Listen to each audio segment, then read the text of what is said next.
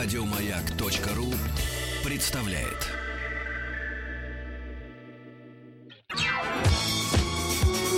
По заказу Гостелерадио. Семидесятники. На радио Итак, дорогие друзья, продолжается наш эфир. Начинается «Тихий час» с Вадимом Тихомировым, наша аналитическая познавательная программа. Но прежде чем я начну, хочу напомнить, что ваше мнение нам очень важно. СМС-портал 5533, все сообщения сейчас слово «Маяк». Есть форум радиомаяк.ру, телефон прямого эфира 728-7171, код город Москвы 495 и WhatsApp плюс 7967 103 5533. Тут мне пришло редко э, по своей значимости письмо «Маяк, а что нет...»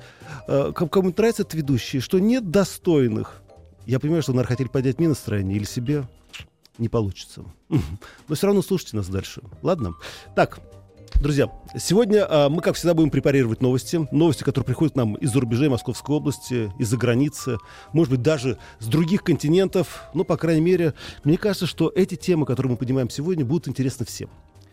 Вы знаете, в США 17% граждан считают, что умеренное потребление алкоголя, 1-2 порции в день, полезно для здоровья. Вот такие данные опубликовала компания Gallup. Слушайте, знаете, мне кажется, пришло время наконец-то поставить точки над «и». Все-таки алкоголь вреден или полезен, полезен, или полезен, и в каких дозах? И мы решили связаться с кандидатом медицинских наук, заведующим терапевтическим отделением клинической больницы номер один Сергеем Васильевичем Стеблецовым. Здравствуйте, Сергей Васильевич. Алло, Сергей Васильевич. Да. Добрый день. Сергей Васильевич, у меня первый, самый главный вопрос. Вы понимаете, в чем дело? Постоянно разнятся данные. Одни ученые говорят о том, что алкоголь категорически вреден нашему здоровью, а другие говорят, что все-таки умеренное потребление, там, например, один бокал вина в день, два, наоборот, полезно. Э, этот вопрос э, и консенсуса нет до сих пор у всех ученых, поэтому не только у О, вас, слава но и богу. вообще. Поэтому Э, значит, э, для того, чтобы понимать, вреден или полезен, э, нужно немножко отступить, мы называем это физиологией да, нашего организма. Угу. Значит, этиловый спирт является основным медиатором достраивания белка внутри клетки. То есть при каждом совершении вот этого конвейера движения клетка достраивает белок для того, чтобы жить. Достраивает мембрану, достраивает ДНК, достраивает структуры гормонов, она использует одну молекулу спирта. Соответственно, э, суточное потребление примерно 70-килограммового по массе э, взрослого человека составляет 70-75 грамм эндогенного спирта в сутки. Это сейчас Мы семена... его получаем. Это... Да. Угу. Я, я посчитал уже 150 грамм Да, водки, да? посчитать это э, литр алкоголя. Так, так, так. Примерно. Ну, вот если разбавить.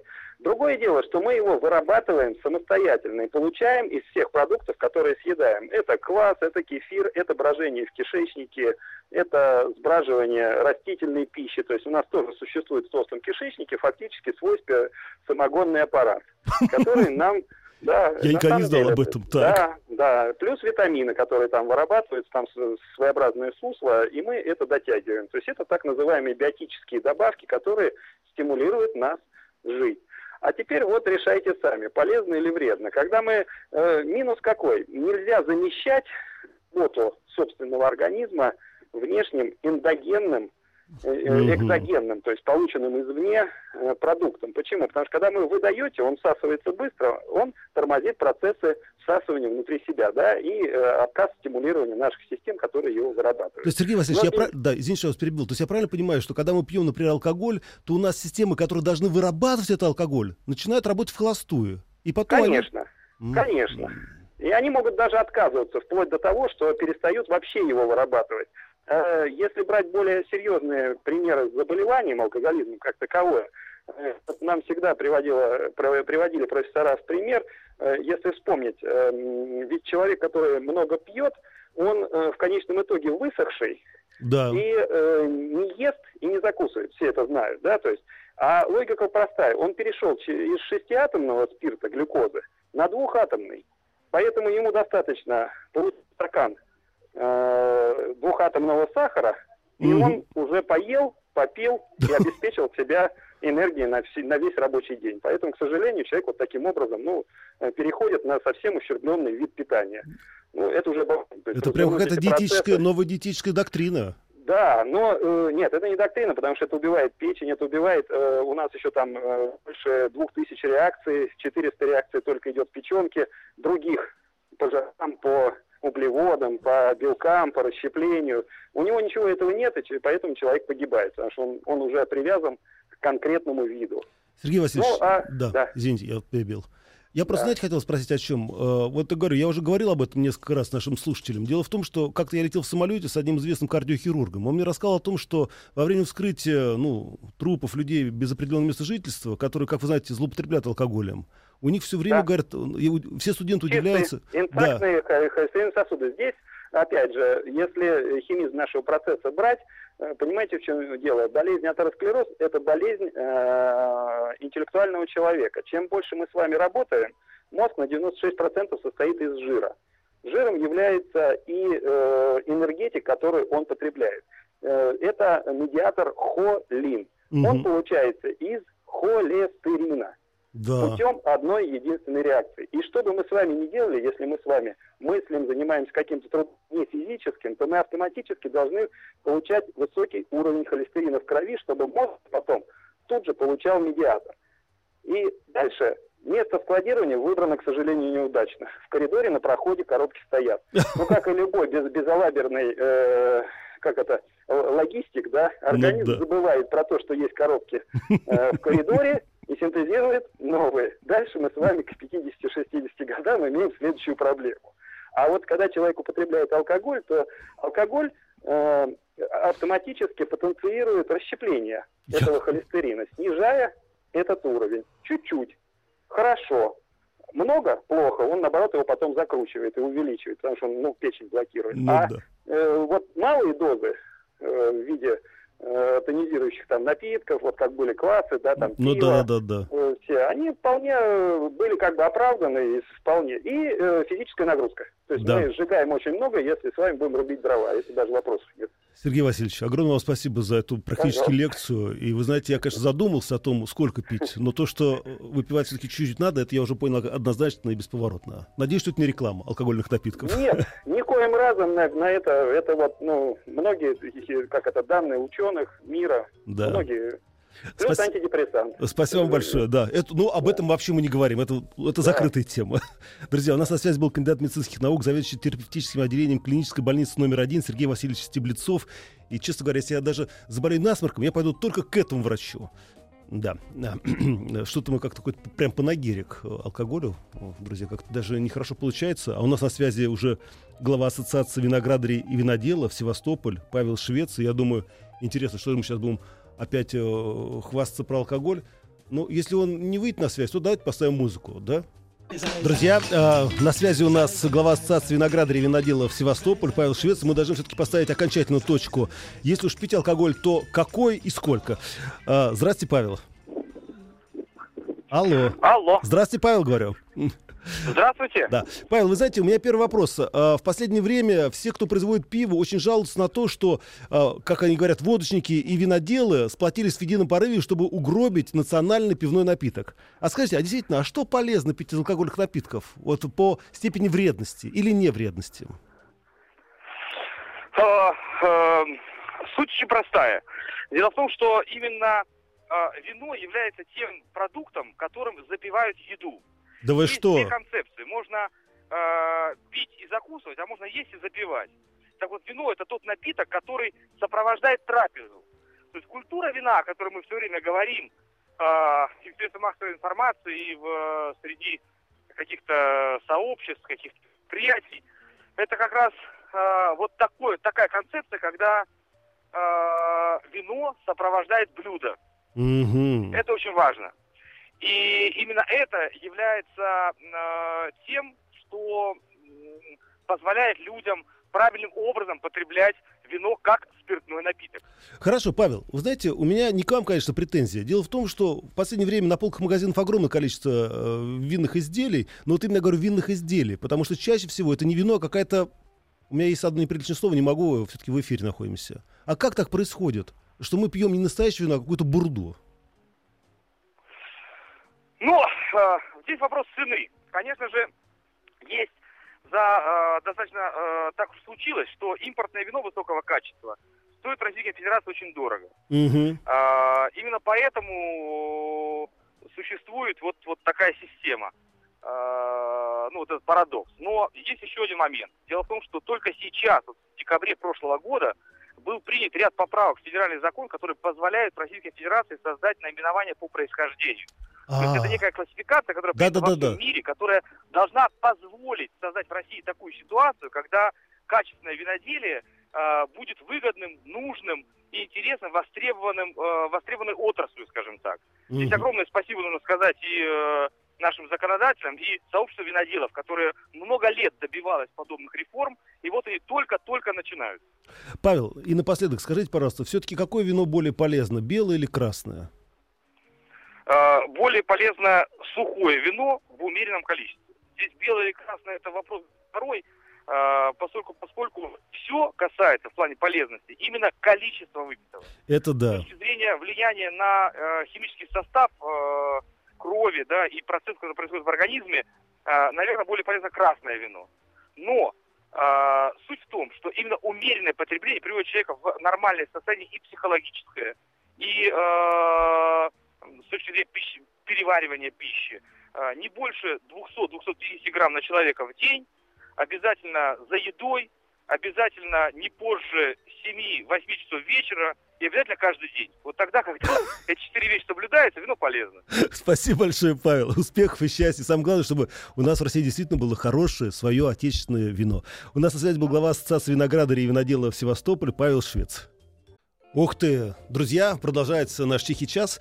Ну что же, давайте посмотрим на следующую тему, и которая, мне кажется, волнует не только мужчин, но и женщин, которые теряют мужей, глав семьи, да, потому что те просто погрузились в онлайн-игры. Дело в том, что российский рынок многопользовательских онлайн-игр вырос в 2014 году на 24% и достиг отметки в 28 миллиардов рублей. Да? То есть вы можете представить, во-первых, сколько денег э, тратят мужчины в большей степени на онлайн-игры. И самое главное, сколько времени мы проводим за этим. Мы решили связаться с президентом Федерации по компьютерному спорту России Александру Горбаченко и узнать, а почему так популярен этот вид спорта, компьютерные игры. Здравствуйте, Александр. Здравствуйте. Александр, скажите, пожалуйста, все-таки в компьютерные игры, вот онлайн-игры, в основном играют мужчины. Я ведь прав или нет? Да, подавляющее большинство это мужчин. А с чем это связано? У них что, больше времени свободного? Или мозг так устроен? Ну, на это люди тратят свое свободное время. Кому что нравится. Это точно. Александр, в последнее время онлайн-игры действительно просто запланили все на свете. Это э, действительно огромный бизнес. Но, насколько мне известно, даже сейчас проходят турниры по компьютерным играм. А интересно, какой там призовой фонд? Ну вот на сегодняшний день, в данный момент, э, в Штатах происходит чемпионат мира International Five. Призовой фонд э, 17 миллионов долларов. Сколько? 17 миллионов долларов. И что это? Если ты выиграешь, ты получишь их, ну, там, за вычетом... Команда, побе- а команда победитель получит 6 с небольшим миллионов. Хорошо, я просто так что задумался. Александр, а какие сейчас новые игры? Вообще, куда движется вот э, игровая индустрия? Да, технологии движутся, в сценарии движется, игра становится интереснее, красочнее, графика меняется. Но тогда вопрос э, ну, наиболее точный. Насколько мне известно, большинство э, компаний, которые производят игры, там работают российские сотрудники. А есть, например, наши российские игры, которые завоевали весь мир. Да, есть, конечно. У нас есть мировые бренды, но вот, э, мои любимые знания, которыми я делюсь, э, все лучшие авиационные симуляторы в мире написаны в России. Мгм. Есть э, игры, в том числе э, MMORPG, которые имеют все- всемирное признание. А а что это такое, простите, я не очень, честно говоря, сведущ в этой Ну, вот эти как раз онлайновые А. массовые многопользовательские игры. Александр, и, конечно, а, ну, в данном случае я сейчас от лица женщин выступаю, да, очень многие женщины а, волнуются, что э, мужчины, когда играют в эти онлайн-игры, они не только там ругаются матом, да, не только а, засиживаются допоздна или до утра в этих играх, но они там и могут познакомиться, потому что женщины, женщины некоторые тоже играют и в танки, и в эти авиасимуляторы. Известны случаи, когда люди, играя в э, компьютерные игры, но в основном это в мирах, миры, где большие миры, много Мгм. людей играют. Да-да-да. э, Значит, вот там есть примеры, в том числе и в России такие примеры есть, когда познакомившись в игре, люди в итоге встречаются вживую, создают семьи, рожают детей, и при этом еще продолжают играть. И продолжают играть. Александр, ну а вы в какую игру играете? У вас есть любимые игры? Да, у меня есть любимые игры, естественно. Авиационные симуляторы, любовь к ним по-прежнему остается, и я периодически беру джойстик в руки. Вот, а так иногда поигрываю в какие-то мелкие браузерки. Я просто, знаете, к чему думаю? Э, не может ли это привести к расстройству нервной системы? И говоря уже о нашей... нервной системы может произвести- привести что угодно. Понимаете? Но с трудом можно поверить в то, что человеку то, что нравится, может его, может его расстраивать. Да, это точно. По крайней мере, действительно, иногда получаешь какое-то удивительное наслаждение от игры в эти игры.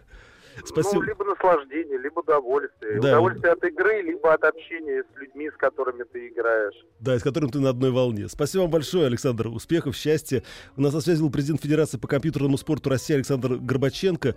И вы знаете, конечно, вот этот э, 14-17 миллионов долларов, да? Так, пойти-ка пойти потренироваться, что ли, в эти стрелялки, игралки. Друзья, представляете, соберем команду и выиграем 17 миллионов долларов. И потом их потратим на новые игры. О, По заказу Гостелерадио. Семидесятники. На радио Маяк. Итак, дорогие друзья, мы продолжаем дальше изучать новости. Это «Тихий час» с Вадимом Тихомировым, наша аналитическо-познавательная программа. А, Дело в том, что российский рынок онлайн-игр оценили в 28 миллиардов рублей. За 2014 год он вырос на 24%. Представляете, какой это бизнес, да? Ну и мы, естественно, обсуждали, какие игры играются, зачем играются, кто играет. В основном, оказывается, мужчины.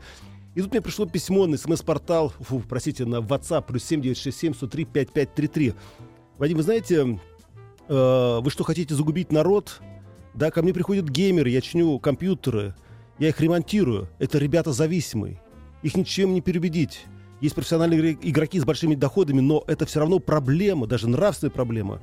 Я вдруг подумал, действительно, ведь по большому счету, кроме того, что мы убиваем свое личное время, да, мы не смотрим по сторонам, ведь кроме этого происходит еще что-то в организме, а самое главное в голове человека.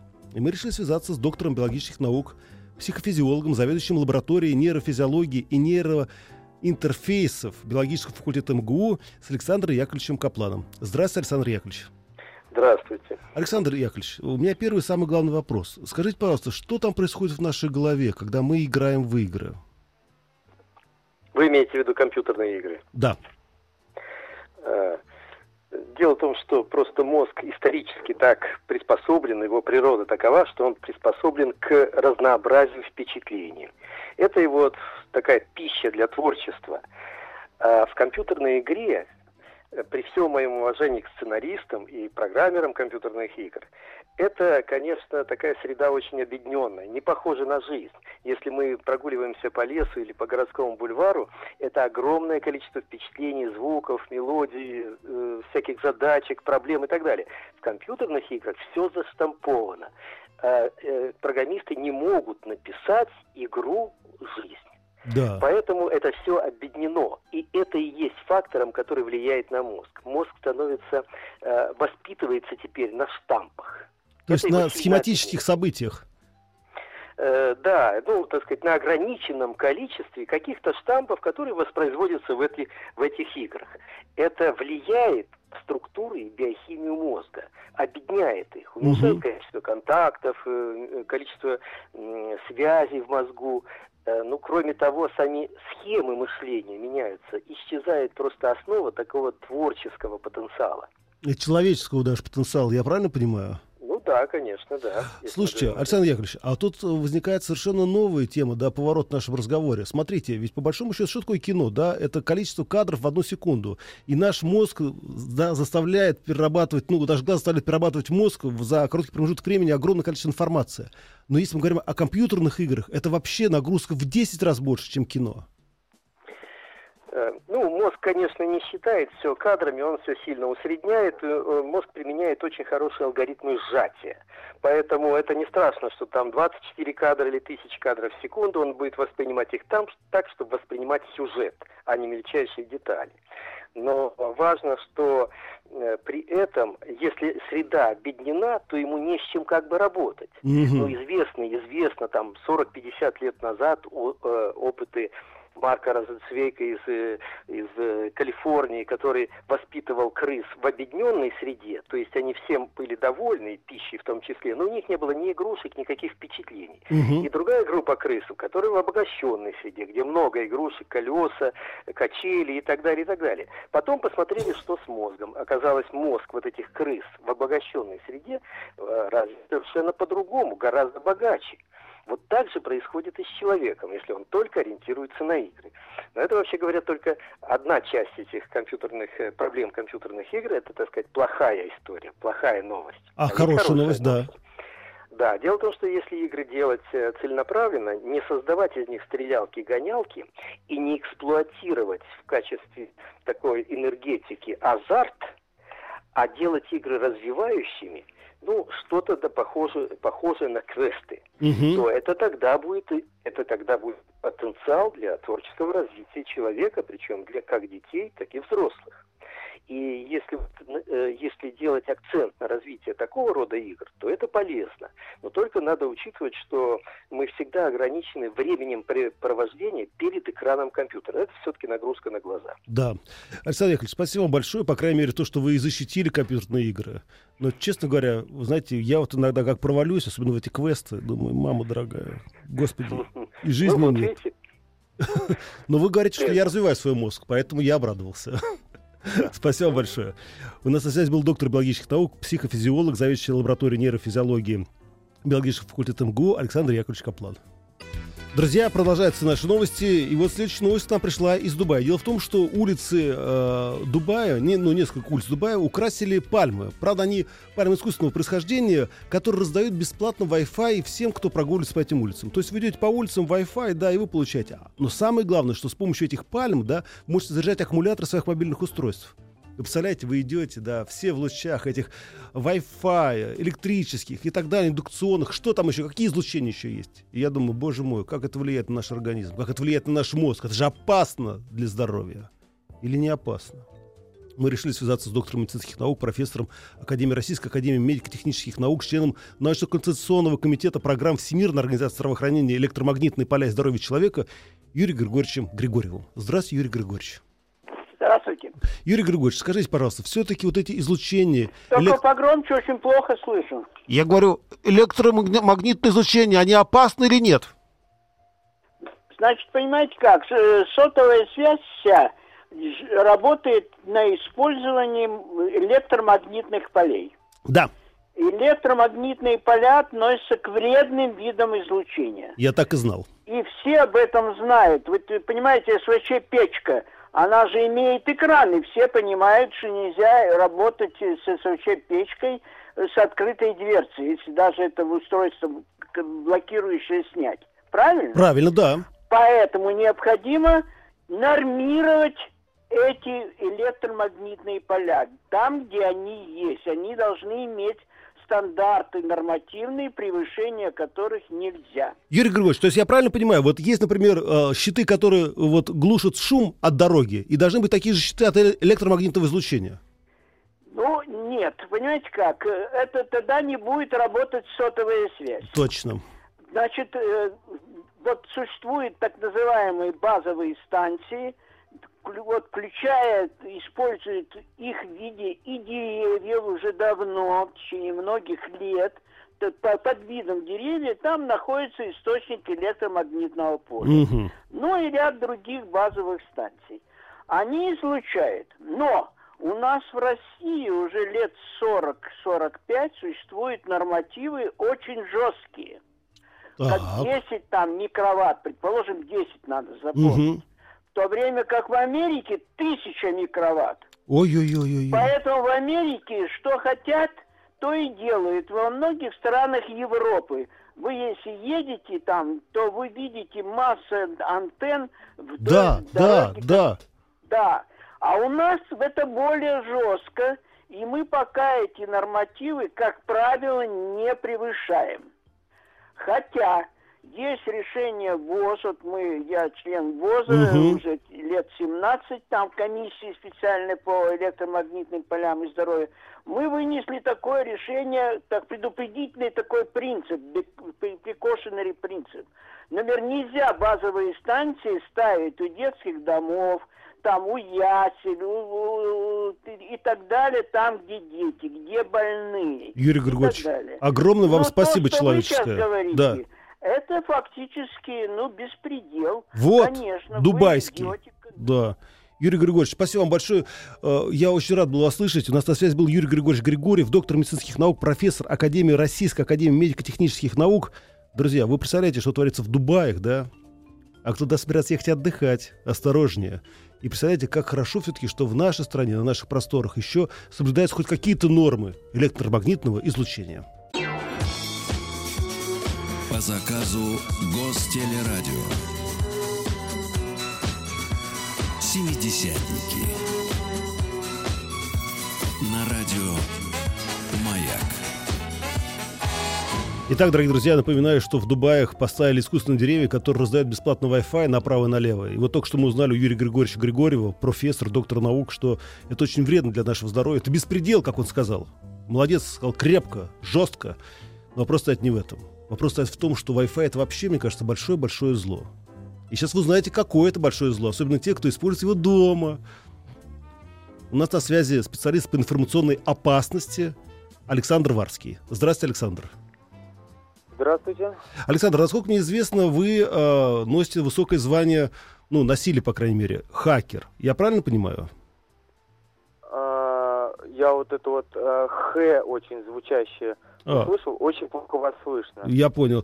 Э, Я говорю, что, Александр, скажите, пожалуйста, вот когда люди, э, например, используют дома Wi-Fi, насколько, например, я, если у меня есть какие-то э, злые намерения, могу вклиниться и своровать данные э, из вашего компьютера, ну, например, воспользоваться вашей Wi-Fi сетью? Насколько я небезопасен? А, зачем вам это нужно делать, если моя жизнь, ровно как и жизнь любого человека на этой планете, не стоит дороже 5 долларов? Дело в том, что и злоумышленнику достаточно просто в этой ситуации. Он может э, как рукой отодвинуть занавеску, так ее и задвинуть. Ну, это Здесь то да. же самое. Это общедоступная э, история. То есть, ну, интернет это же вроде коммуникации. Ну, по большому счету, да. ну да. Поэтому вот я как специалист по информационной опасности, Да. я уже выработал целую философию, которой уже все человечество должно быть готово. Это э, к тому, что все их данные рано или поздно, м, а скорее всего очень быстро попадут э, в публичный доступ. Во- Довольно странно, когда человек э, проживает жизнь таким образом, что он сам боится своей же информации. Ну, по большому счету, да. И Это тут же ее надо- выкладывает. И не боится. То есть, знаете, с одной стороны, он боится, а с другой стороны, он все время в открытом доступе.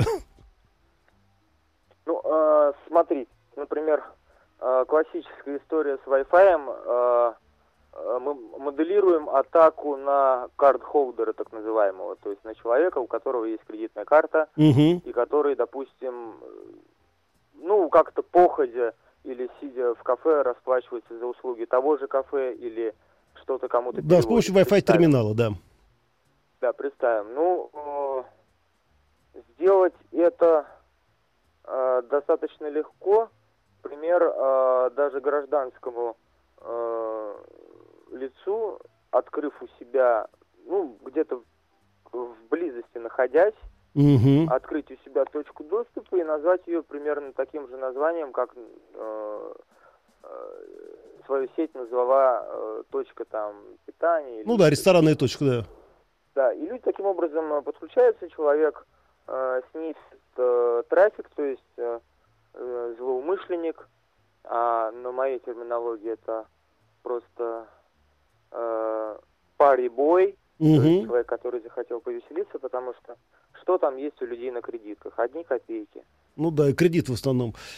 Александр, вы знаете, у нас просто мало времени, но спасибо, что за ваше предупреждение. И э, если будет возможность, приходите как там на эфир, и мы поговорим более серьезно об этих вещах, потому что на самом деле, конечно, и информационная безопасность, и финансовая безопасность, она очень важна. Но мне кажется, что мы совершенно об этом не думаем.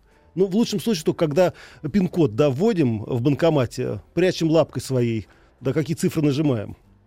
Я сейчас э, попытаюсь объяснить. А, то, что я имею в виду, и, кстати, говорил на полном серьезе. Угу, А, я значит, понимаю, да.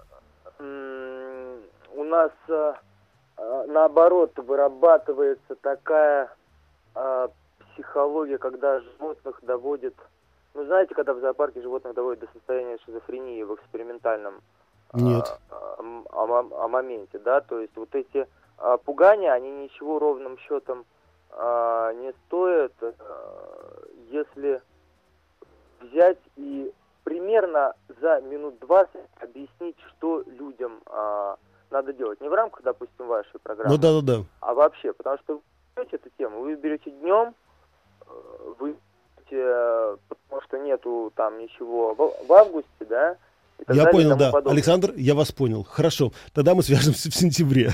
У нас на связи был Александр Варский, специалист по информационной опасности. И мне кажется, друзья, если вы сейчас внимательно слушали, вы будете, по крайней мере, хотя бы чуть-чуть осторожнее в использовании Wi-Fi сетей и так далее и тому подобное. Ну и прежде чем я расстанусь с вами до выходных дней, боже мой, выходные, несколько небольших информационных сообщений. Ну, во-первых, 2 августа Юрий Пашков с гордостью носящий неофициальный титул самого спортивного ведущего маяка будет избавлять вас от лишнего веса, тренировать ваши мышцы и сердце. Так что сайкл день с Юрием Пашковым 2 августа с 15 до 17 на центральной эстраде парка Сокольники и в эфире маяка. Ну и расписание нашей открытой эстрады. Это в, суббо- в пятницу то есть сегодня в рамках спецпроекта с клубом 16 тонн концерт Рождены. Концерт начинается в 8 часов вечера. В субботу в 3 часа дня лекции Дмитрия Петрова. В 9 часов вечера концерт Ильи Киреева. В 10 часов вечера вечерний киносеанс Малыш и Карлсон. А в воскресенье в 3 часа дня, да, Юрий Пашков, Сайкл День.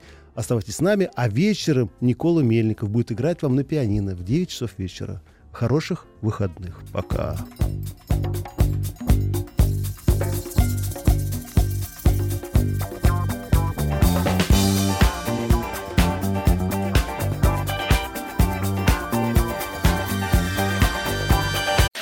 Еще больше подкастов на радиомаяк.ру.